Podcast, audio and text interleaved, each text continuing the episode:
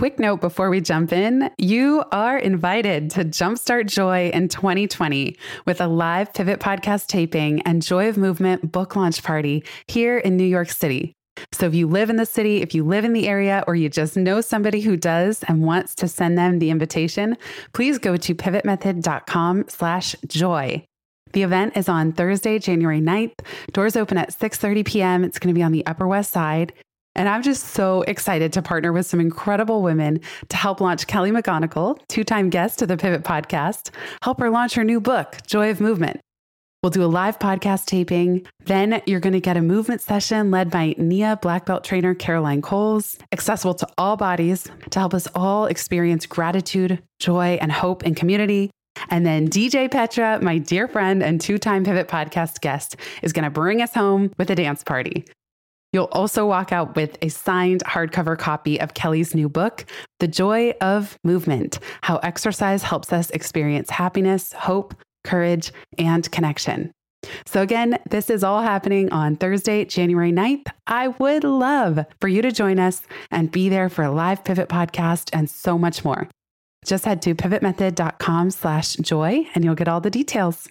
And now back to today's show. What's next? This is a question we're all having to ask and answer more frequently.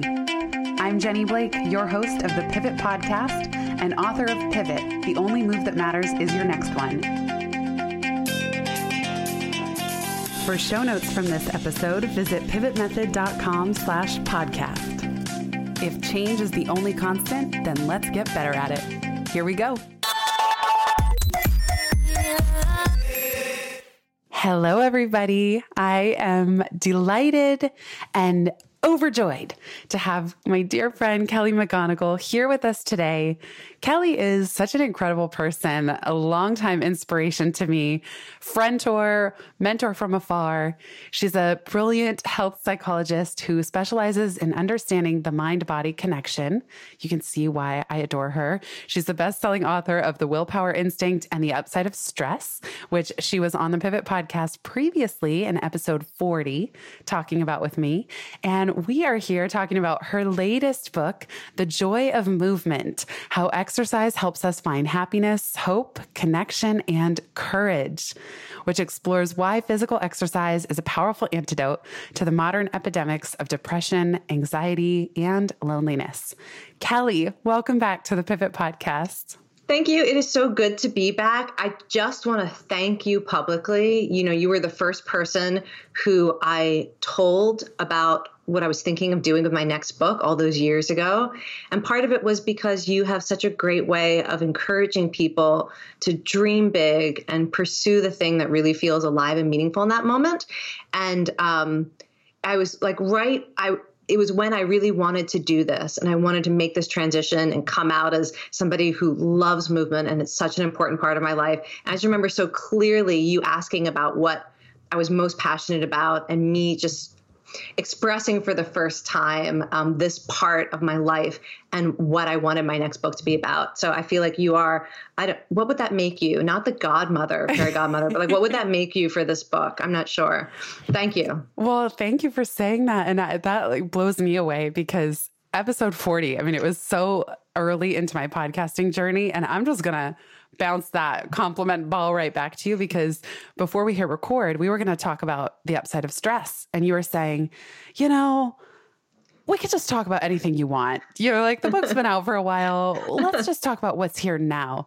And so as I listened back to that interview more recently, preparing for this one, yeah, we talked about movement for half the time and your music and your E D M Christmas playlists and it's so fun listening back, seeing that those were the early sparks, or at least of you talking about it publicly. And this this merging of who you are, that you've been teaching group fitness since you were twenty-two years old, which I think a lot of yes. people wouldn't know about you as this Stanford professor, multiple best-selling author. It's just such a cool an important part of your life that I love seeing front and center in this new book. Yeah. And important is exactly right. It was so funny. I've always felt like it is the most important thing that I do, even though I think the outside world doesn't necessarily view it that way. I've always known it's the most important thing I do. And I've always said it's the one thing I would, ne- if I could only do one thing for the rest of my life, if my body allows it, I will continue to teach movement. Um, so finally now out in a public way about it. You also said, I asked you at that time, I said, if your writing were a food, what would it be? And do you did remember? I say oatmeal? Yes, you did. That's my favorite food. Yes, you did. You said, I hope yeah. you put down this book with a heart that is full. That's, it was so beautifully written. That's why I wrote it down. That you will find yourself thinking how marvelous, how miraculous we humans can be. But in the previous podcast, you had said you'd be oatmeal because you'd want to be like comforting and warm and heart-centered and make someone feel warm and cozy, like with cinnamon and cardamom. And so it was so and, cool and, seeing this and, oatmeal and nourishing. Come to life. Yes. yes.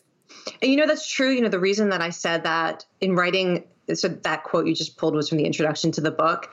And that was how I felt doing the interviews for the book. One of the most amazing things about writing this book is when you ask people whose lives have been enhanced by movement to tell you their story about what, what running has meant to them, or swimming, or rowing, or dancing, or powerlifting. The, the version of themselves that people present is miraculous.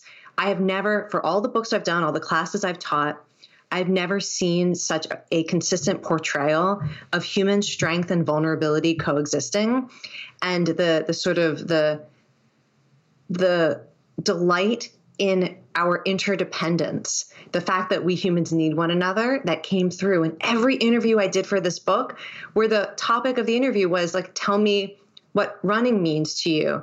Tell me why it is that you train at CrossFit or whatever the, the activity is. Every interview was exactly the same. And that's, um, so I was hoping that I would be able to make readers feel the way I felt when I was doing the research for this book. There's something about movement. Um, when you find the right form of movement and you let it become a part of your life and you let it connect you to others, it just, it brings out that version of our shared humanity that I find so beautiful. Well, and this is what I love about you being the specific person to write this book and bring it into the world, because you bring all that delicious brain science, but you merge it with this incredible heart connection and heart center. And this book is called The Joy of Movement, but it could also be called The Joy of Connection or The Joy of yes. Community. Yes. And that comes That's through the secret so subtitle clearly. Of every book I wrote, by the way. Really? Like, really? Of course. I, that's, I'm always trying to whisper, like, by the way, connect, social connection, relationships, compassion, helping. Like that's, you know, that's really the heart. That's, that's the secret medicine of everything. Um, but yes, particularly with this book, and that I loved that it wasn't my agenda. It was what was revealed to me through the research. Say more about that. Well, you know, I, I started off thinking I was going to write a book that would explain this um, phenomenal research, consistent research finding that around the world, people who are physically active are happier, they have more satisfaction with their lives, more meaning in their lives, um, better relationships, less loneliness, less depression. I mean, there's just, there's so much research, epidemiological, every country that's ever been studied, every age, every physical health condition, every socioeconomic status. I mean, there's just extraordinary research showing that people who exercise are, are better off psychologically. And so I thought, well, I'll just explain that and talk about it and help people, you know, find a way to find a movement form that really works for them, that, that makes them happy. Um, that's not about burning calories, but is about finding joy or, or helping to relieve depression. Um, and I, I just didn't realize when I started the book, how much of the joy of movement is the joy of connection.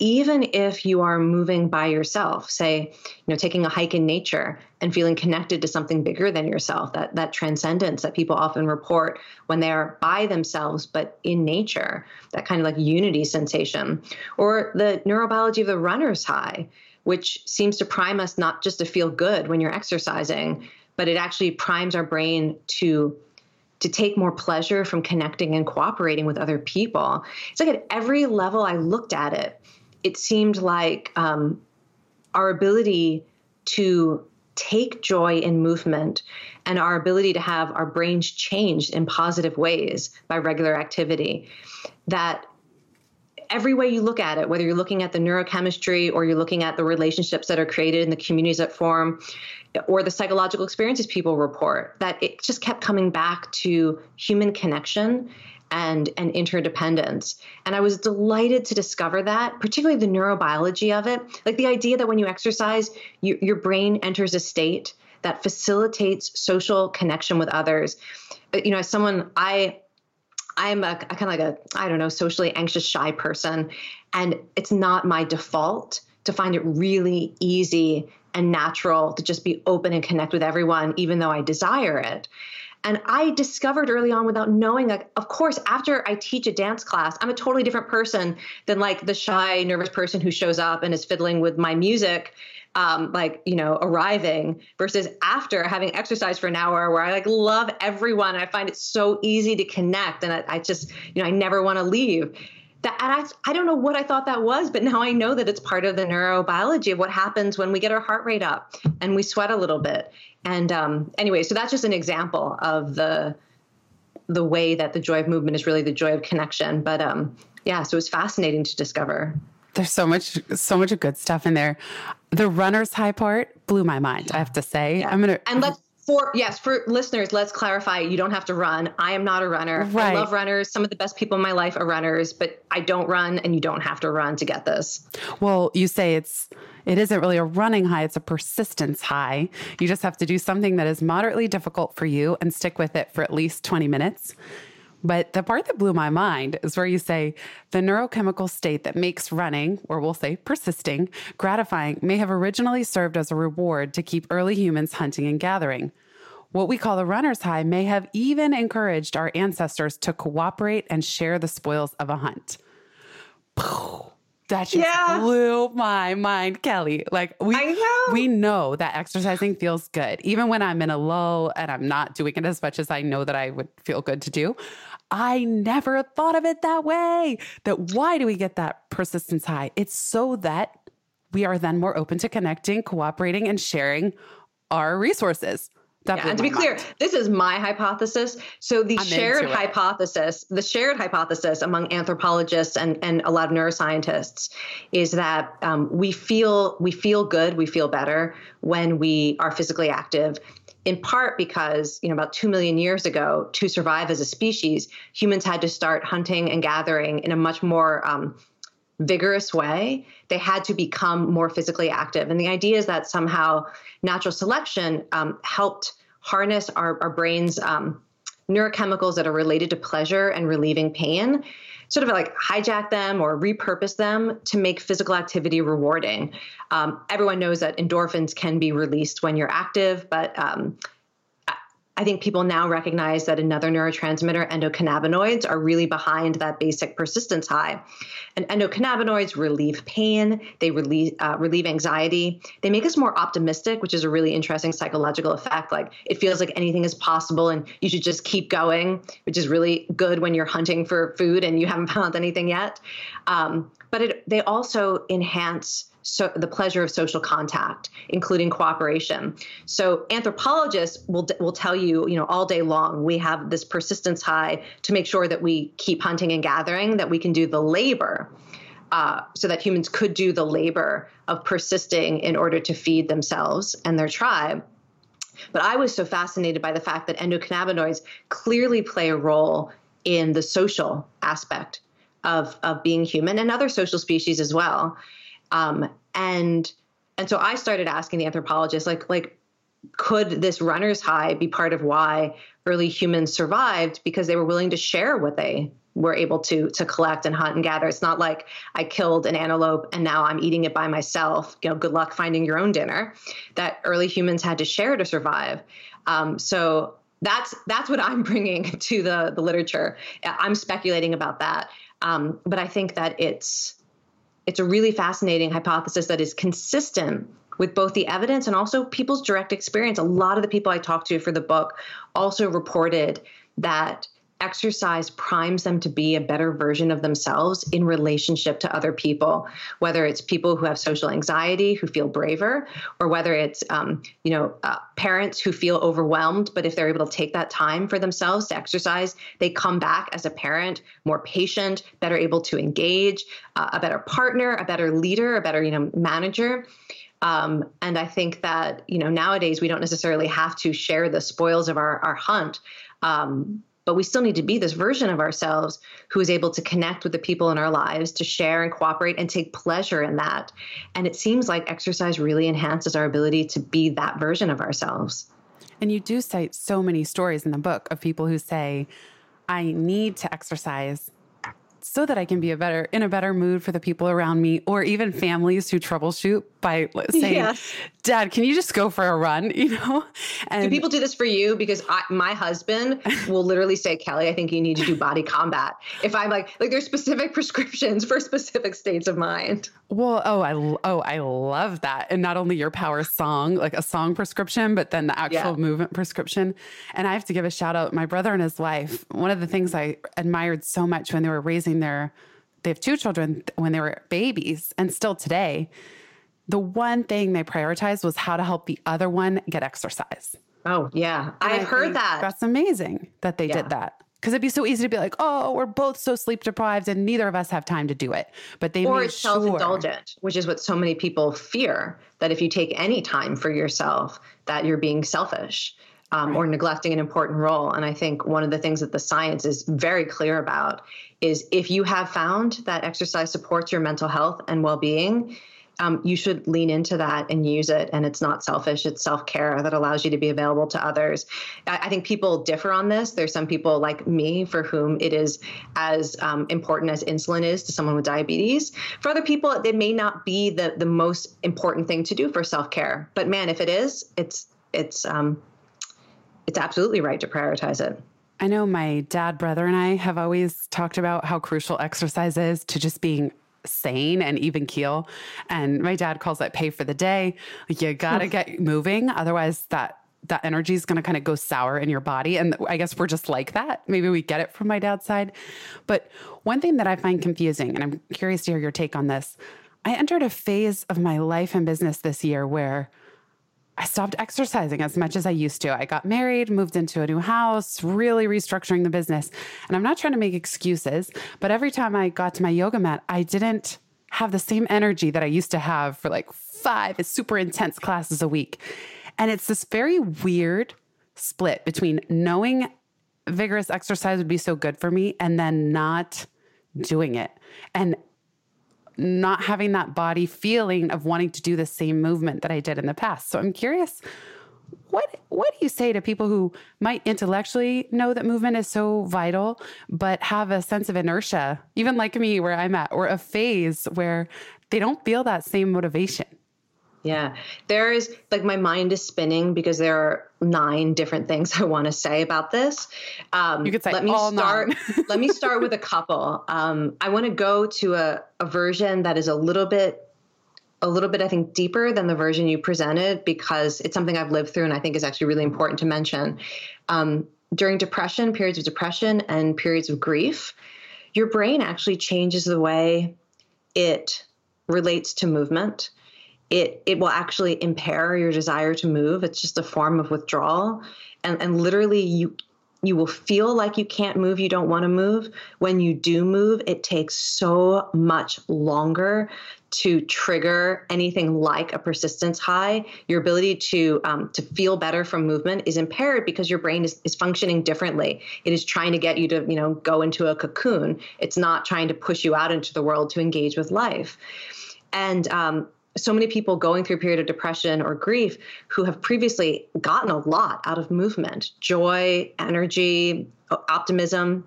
It's like another thing you have to grieve. Like, why is my body betraying me now?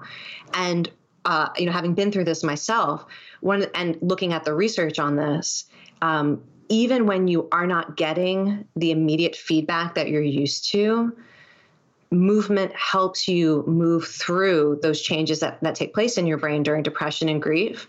And sometimes you just have to make a bargain with yourself that accepts the reality just like, like in grief itself, that, that this is different than I wish it would be. And I'm going to choose to do this as a way of taking care of myself and getting through this with some sense that even if it doesn't feel great right now, that it might feel better in the future and I can get through this. Sometimes you have to choose movement as an investment in your future self, even when your brain is not providing you the same pleasure and joy or relief that you, that you've experienced in the past. And that, that literally helps your brain recover from these um, temporary states that really push you, literally impair your ability to move your body and take pleasure from it. So when I think about the example that, that you gave, it's, you know, it's, I actually think I'd pull back a little bit and think, is it the case that that you shouldn't be moving right now? Or is it maybe something else is needed at different times in our life? You know, every movement has its own rewards. Every form of movement makes you feel a different way about yourself. It affects your energy and your mood in a different way. Um, it, it has a different like psychological meaning, what it means to say, get on the mat and do something you've always done, or what it means to go outdoors and push yourself harder than you've ever pushed yourself before. What would they all mean something different. And so for someone like you who maybe has a lot of experience and it doesn't feel connected to something like depression or grief, my question would be to give yourself permission to explore other forms of movement or to invite yourself to do what feels right in this moment, knowing that it's going to be available for you when you're ready for it. To really treat it like an experiment rather than think that like, this is my thing. And because it doesn't, I don't feel like doing it now, then it sort of has to be all or nothing, or I have to make myself do it because in the past, this was the thing that made me feel so good. Um, we need to give ourselves permission to change and grow both in sort of short term and in the long term. Um, And then there are other people for whom it's it's a matter of like uh, the resistance. This is like that was two of nine. I'll just say one more and then give you a, a moment to jump in if you want. But w- another reason that people don't want to is often we have past experiences with movement that involve being shamed by others or self-criticism and self-shame related to our bodies, how we look, how we move, how we age, um, that complicates the intrinsic joys of moving our bodies. And so sometimes the resistance isn't just like kind of like a, I don't feel like it, but it's like, when I think about this, it brings up stuff other than I believe this will be good for me, or I believe this might be fun, or, you know, I want to build community in this way. There's also, what if I get there and people stare at me or make rude comments? What if I get there and I don't feel like I belong? What if I get there and I find out I can't do it anymore? This thing I used to be able to do ten years ago. And now after this illness or this injury, I just am not able to anymore. And how's that going to feel? And so I think there's, there's a, a kind of um, compassion we need to have for ourselves and a thoughtfulness about the movement we approach, how we approach it, and, and where we choose to move and with whom, so that we can try to sidestep some of that stuff that gets so, that so complicates movement, when really movement should be a celebration of our bodies and an opportunity to build community. You have to really challenge yourself to figure out where that's going to be and give yourself permission to run, you know, screaming from places that are reinforcing some of the reasons that we resist movement that are related to body shame or, or belonging or self-criticism or fears. I love everything you just shared. So much resonates. And two things come to mind. One, for me, there's also now a comparison that I have to work to dissolve to my past self. It's not even to other people in the class. It's that I'll be in Pilates and instead of the thought saying, this is hard, I can do it, it will be, remember when you could do this so easily and you didn't even think that it was hard. And that connects to the second piece, which is that is a, a micro experience of what people who get seriously injured or sick or further along in the aging process experience. And It, this was really illuminated for me when I had Eric Weinemeyer on the podcast. He's, he went blind. He lost his sight in his uh, early twenties or late teens. And he went on to climb Mount Everest and kayak the Grand Canyon. And he started this incredible organization called No Barriers. And he said, one of the biggest things he had to grieve was he wouldn't be able to do things the way that he used to. Mm-hmm. And I'm so glad that in this book, I can tell how much I don't even know if it took effort for you, honestly, because this is so much who you are. But the stories are people of all ages, all levels of health, a lot of adversity, a lot of recovery. By no means is this a book for like fitness junkies and no. fitness junkies or, alone who look a certain way. But, you know, you people know? who love movement. So just yeah. to give listeners a sense of what you're talking about. So um, I, because I do this very intentionally, and also it's because who I am and what I care about. Um, so of the stories that you're going to hear about, some of my favorite, um, one was a class I visited that is a dance class at Juilliard for people with Parkinson's disease and every level of progression, including um, people in wheelchairs who can only move with the um, assistance of a caregiver. And it's an extraordinary dance class. Um, I visited D P I Adaptive Fitness in Fairfax, Virginia, which is an incredible, like almost like boot camp athletic training center for people with serious disabilities, um, as well as neurological diseases, um, stroke survivors, um, people with traumatic brain injuries, uh, people who have lost limbs, people in wheelchairs, people with cerebral palsy, um, you name it. And they're doing incredible athletic training, both to improve their physical function, but also as an expression of who they are. And um, one of the, the actually, I, this didn't even make it into the book, but there's a lot of research looking at the use of, of movement and exercise in hospice care, which I really think challenges people to change their mindset about what movement is for. So in hospice care, you are at the end of life. Nobody thinks that if you exercise, you're going to somehow reverse your cancer or cure your disease. This is not about fixing the body. It's not about It's not even about prolonging life at this point. The people in hospice care will tell you it's because it's how they know they're alive. And when they are using their body with whatever they are still capable of doing, that they feel in that moment more hope, they feel alive, they feel a sense of purpose, and they often will do it with other people. There's that ability to connect. And I think if you can accept the idea that at the end of life, when there is nothing, there's no relationship between what you're doing and this sense that you're going to save yourself through exercise or be able to touch your toes when you couldn't yesterday, that you would still choose to do it. Because in that moment, it's how you know you're alive. That, I feel like when you understand that, it um, it really clarifies what, what the purpose of movement is and what is possible, even if you are dealing with serious injuries or physical illnesses or mental illnesses, that that there is a version of movement that is possible for in almost every state of being alive. And even, you know, one example at the extreme for someone who was unable to move, but was still able to listen to music and have a sense in her body of being able to move because of how music activates the movement system of the brain. That like, even when you can't move, you can be moved and access the part of you who takes joy in movement. So I, it was very important for me to write a book that reflected the full range of being in a human body and, and the joys that are available to us in, um, in bodies that have lived life in sort of every way imaginable. I love what you're saying. And hope, courage, and resilience are such themes in this book. And I know in your work as well, this is really your body of work is about compassion and heart, hope, courage, connection. So it's it's so interesting how you shift the conversation around movement. And it's right there in the title. The I know. Joy of Movement. Do you know how we got that title? Please that was share. Not the, that was not the original title of the book. My publishers had picked something else, both the subtitle and the actual title. And I really didn't like it. And I um, I had in my home office while I was writing the book and while I was revising it, particularly when I was revising it, I went through the book and I underlined every word, every image that was important to me that um, really reflected the heart of the book. And they were words like hope and connection and courage.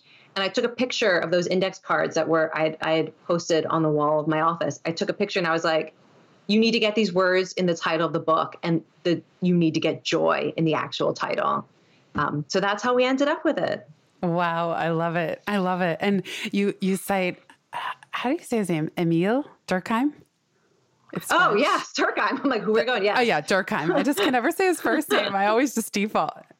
I'm like, who are we talking about? Emile. Yes, Durkheim. uh, yes, collective effervescence. Yeah. Ooh, like how good is that? Just this sense of joy and what you just said too, of unhooking the idea that movement, and I don't know if this is uniquely American or if it's like this across the world where somehow in America, exercise almost gets perverted as it's a means to this end of either how you look or, okay, pr- preserve your life somehow. But yeah, it's like that's this... actually pretty universal okay. in Western societies, as far as I can tell, um, because I, I have heard that and seen that reflected back in um, a lot of the, you know, I spoke to people, again, a lot of people didn't make it into the book, but I was speaking with people um, teaching movement in Saudi Arabia and Japan and throughout Europe. And you you hear this tension emerge pretty much anywhere where there is organized movement, in part because the research is so clear that that exercise is good for your health. I mean, it is.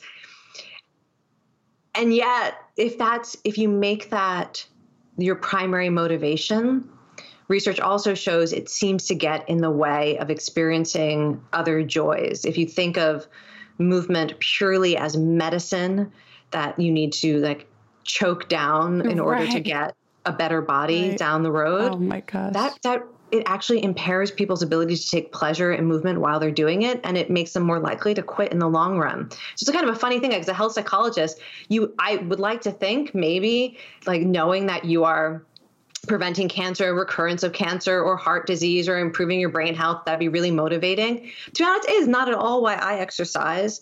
And the research suggests it's not what motivates people who are able to make a commitment. They make a commitment to movement because they discover that it's a relationship that really supports their actual lived well-being, not, not their future self, but in the moment they enjoy it, or they feel good about themselves afterward, um, or it allows them to interact with people in a meaningful way. I mean, so many different joys, but those are the things that keep people committed to movement. And you say that movement is actually at the center of so many rituals in all oh, societies around yeah. the world.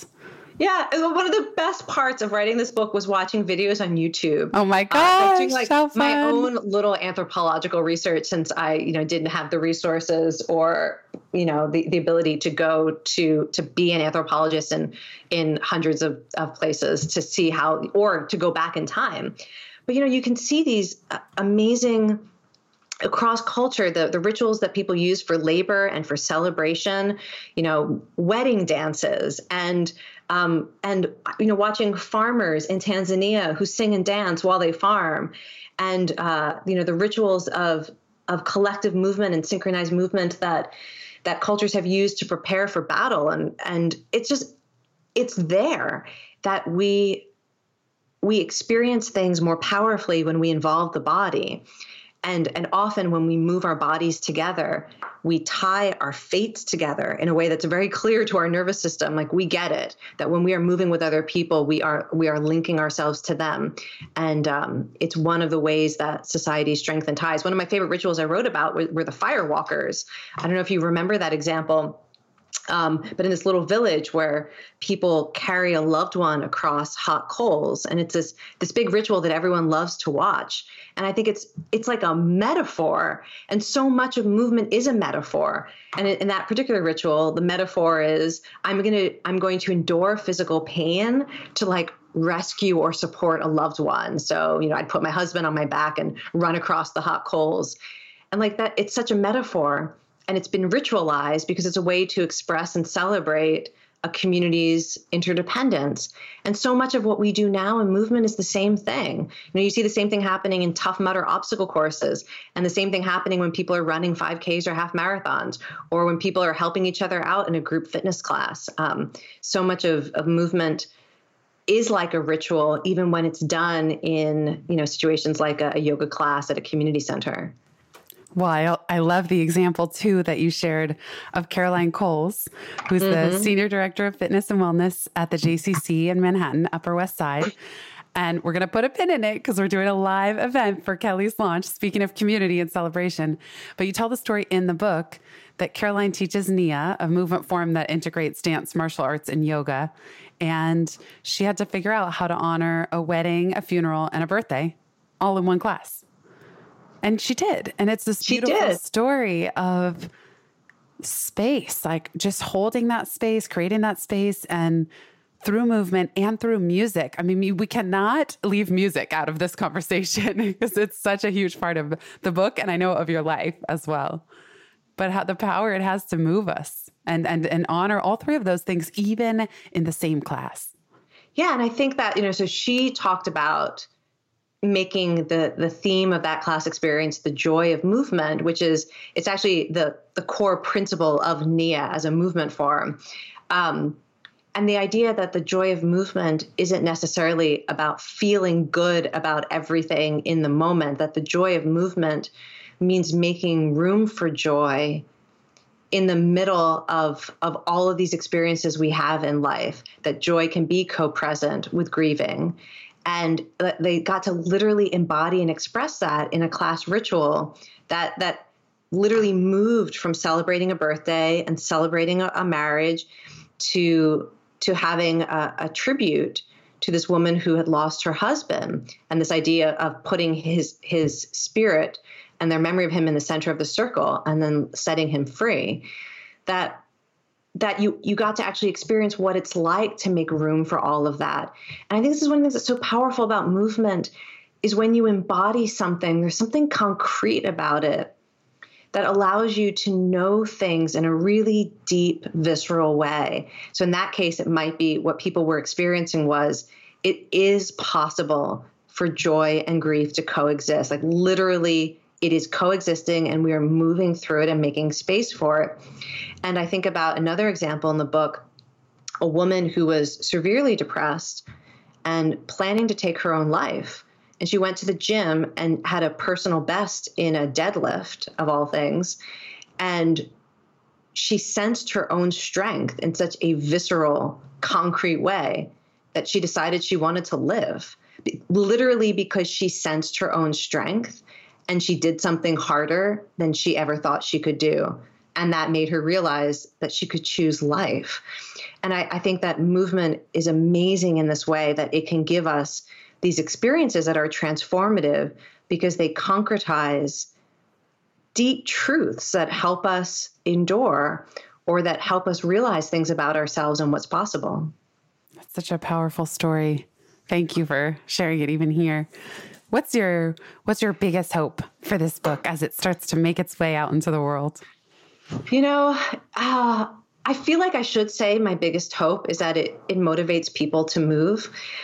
But by the time I was done with this book, my actual deepest hope was that thing that you started our conversation with, the sort of the oatmeal quote, because I realized that writing this book had healed my heart in some way, because it showed me aspects of human nature that are just good.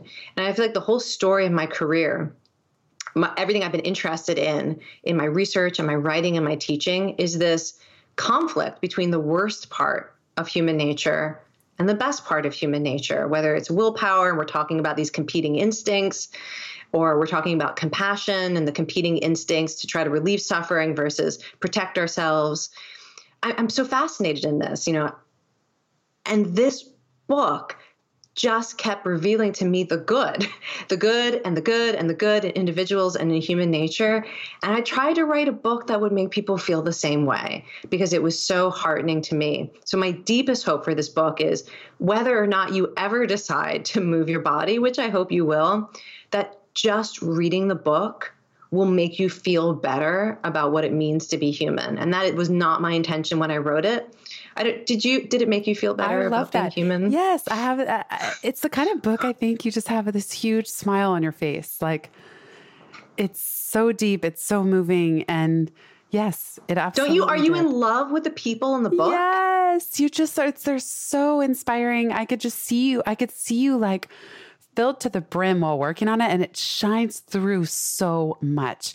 Like really, I just, I'm so awed. So we're just watching and, and, and seeing the progression of your career that you've just described. But this book feels like you just had so much fun and were so uplifted and yes. loving and in love, you know, with everyone that's yeah. in it and with the material itself. Yeah.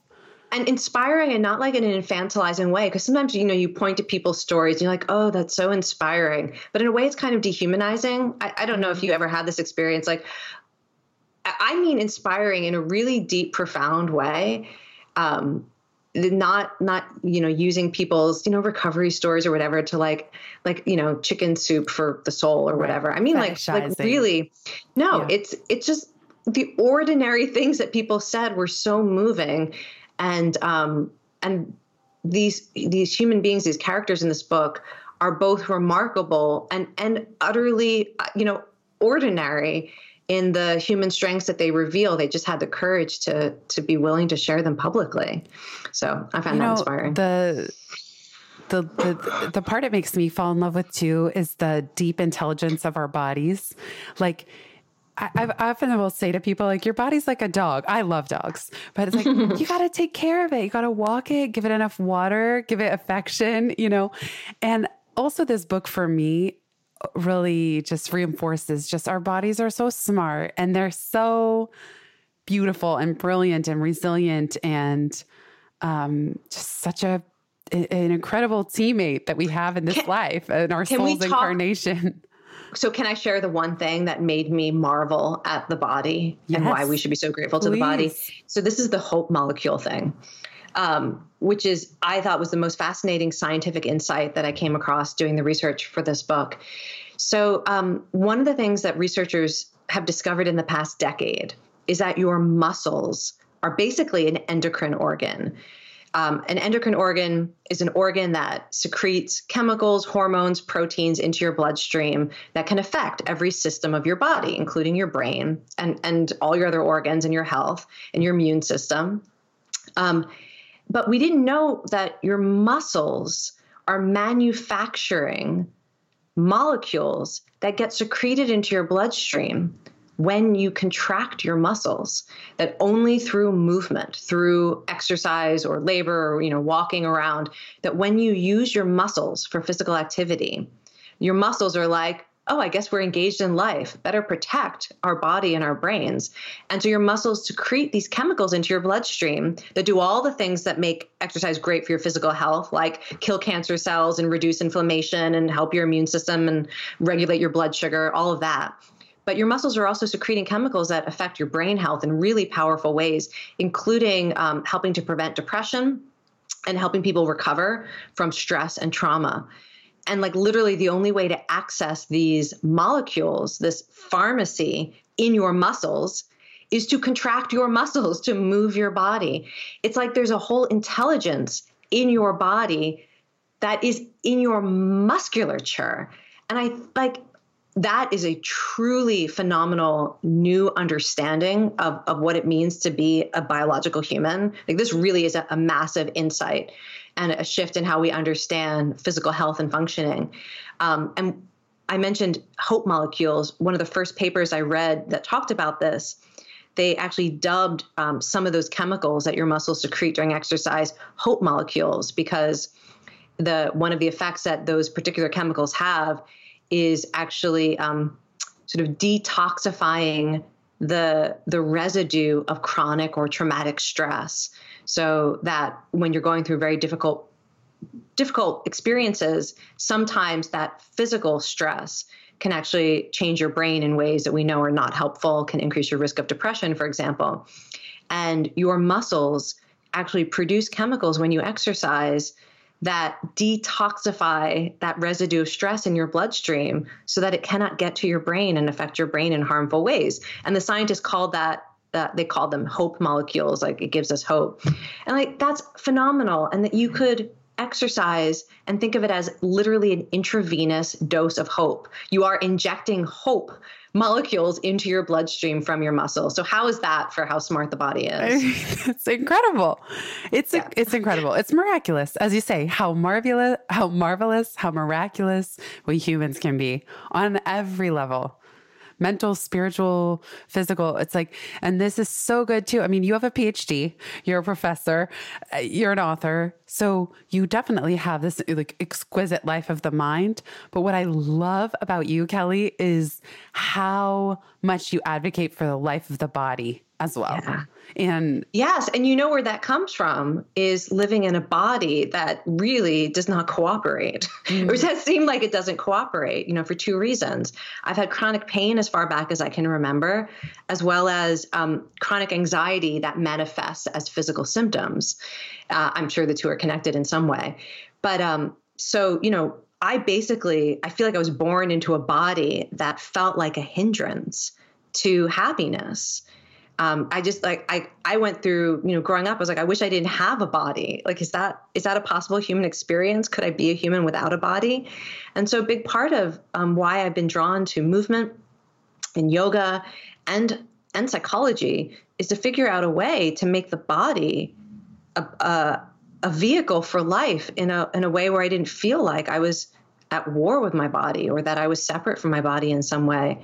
And um, again, movement in all of its forms, and yoga was particularly helpful in this regard, um, really changing my sense so that I, I really sense myself and my body as being being one, as opposed to sort of like being a person who's dragging around this burden, if that makes sense. Yeah. And absolutely. I really, I, I think that, you know, when, in teaching movement, you know, whether it's yoga for people with chronic pain or whether it's a dance class for people with um, aging bodies, that I want people to have an experience in that movement of their bodies being a vehicle for the things that they love about life. And, you know, it really comes through, I think, in dance classes where you are experiencing a type of joy that can only only be felt through the body and the way that the body responds to music. Um, so... Well, speaking of movement, joy, and music, we are going to be creating a movement experience. Can you share with listeners? This is coming right up Thursday, January ninth. Kelly's going to be in New York City. And our friend Petra had this idea. Let's do something for your book launch here in New York. Caroline, who we talked about and is mentioned in the book. So the four of us are doing a unique launch experience, but Kelly had some very specific thoughts about it. Do you remember what you said to us? No, what did I say? We were like, I'm sure I said I had to be a dance party. Had to be a dance party. Had to be for all bodies. Absolutely. Yes. And you were like, I do not want to just be the center of attention. This is not about me. This is about community, yeah. movement, and connection. Yes. And so we are having the book event of my dreams where I get to kick it off with you in conversation with you. So we'll talk about, I think we're especially going to talk about like the one thing that's my favorite part of the book that we did not talk about at all. So people are going to have to, we are going to, we are going to tape this conversation. So it will be on your podcast. Um, but we are going to talk about collective joy, which is yes. my favorite joy of movement. It is the joy that comes from moving with other people.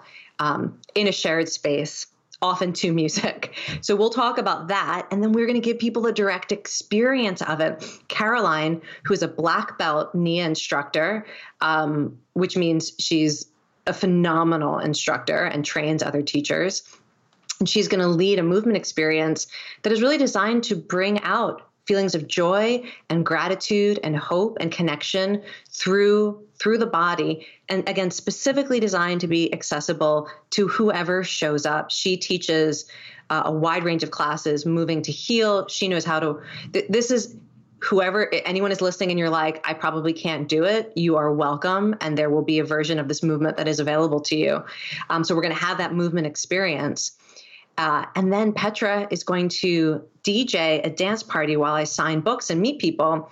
And we're going to actually let the attendees help curate that playlist by asking people what they want to dance to. And I actually did this on social media um, for another event. The playlist that people come up with is so fascinating when you just ask people what song would make you want to move or make you want to dance.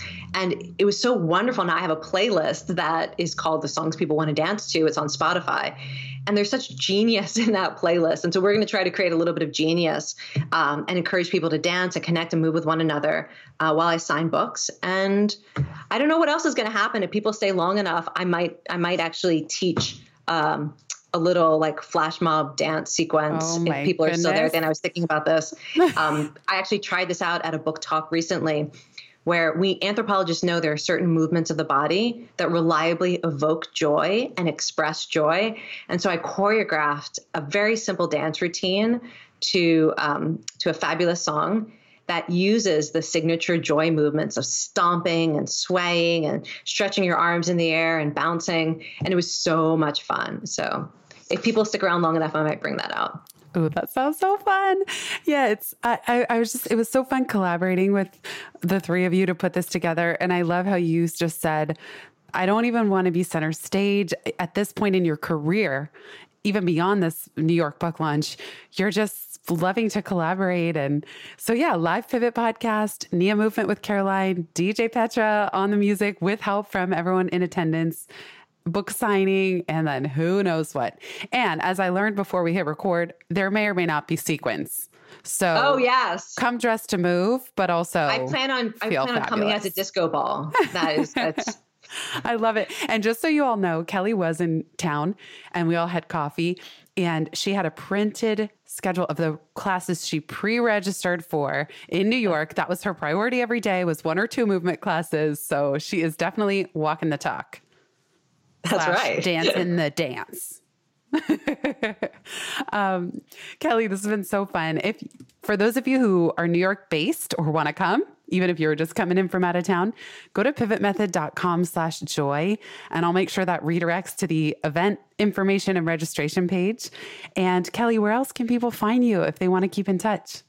On my website, Kelly McGonigal dot com, or if you just look for Kelly McGonigal on all the major social media platforms, you'll find me. Amazing. The book is called The Joy of Movement, How Exercise Helps Us Find Happiness, Hope, Connection, and Courage. And if you want the show notes from this episode, we'll hunt down that Spotify playlist Kelly just mentioned and all the other goodies we talked about. That's always at pivot method dot com slash podcast. Thank you so much, Kelly. I can't wait to do the live version. For I know, me launch. Too. Yeah. Part two coming right up.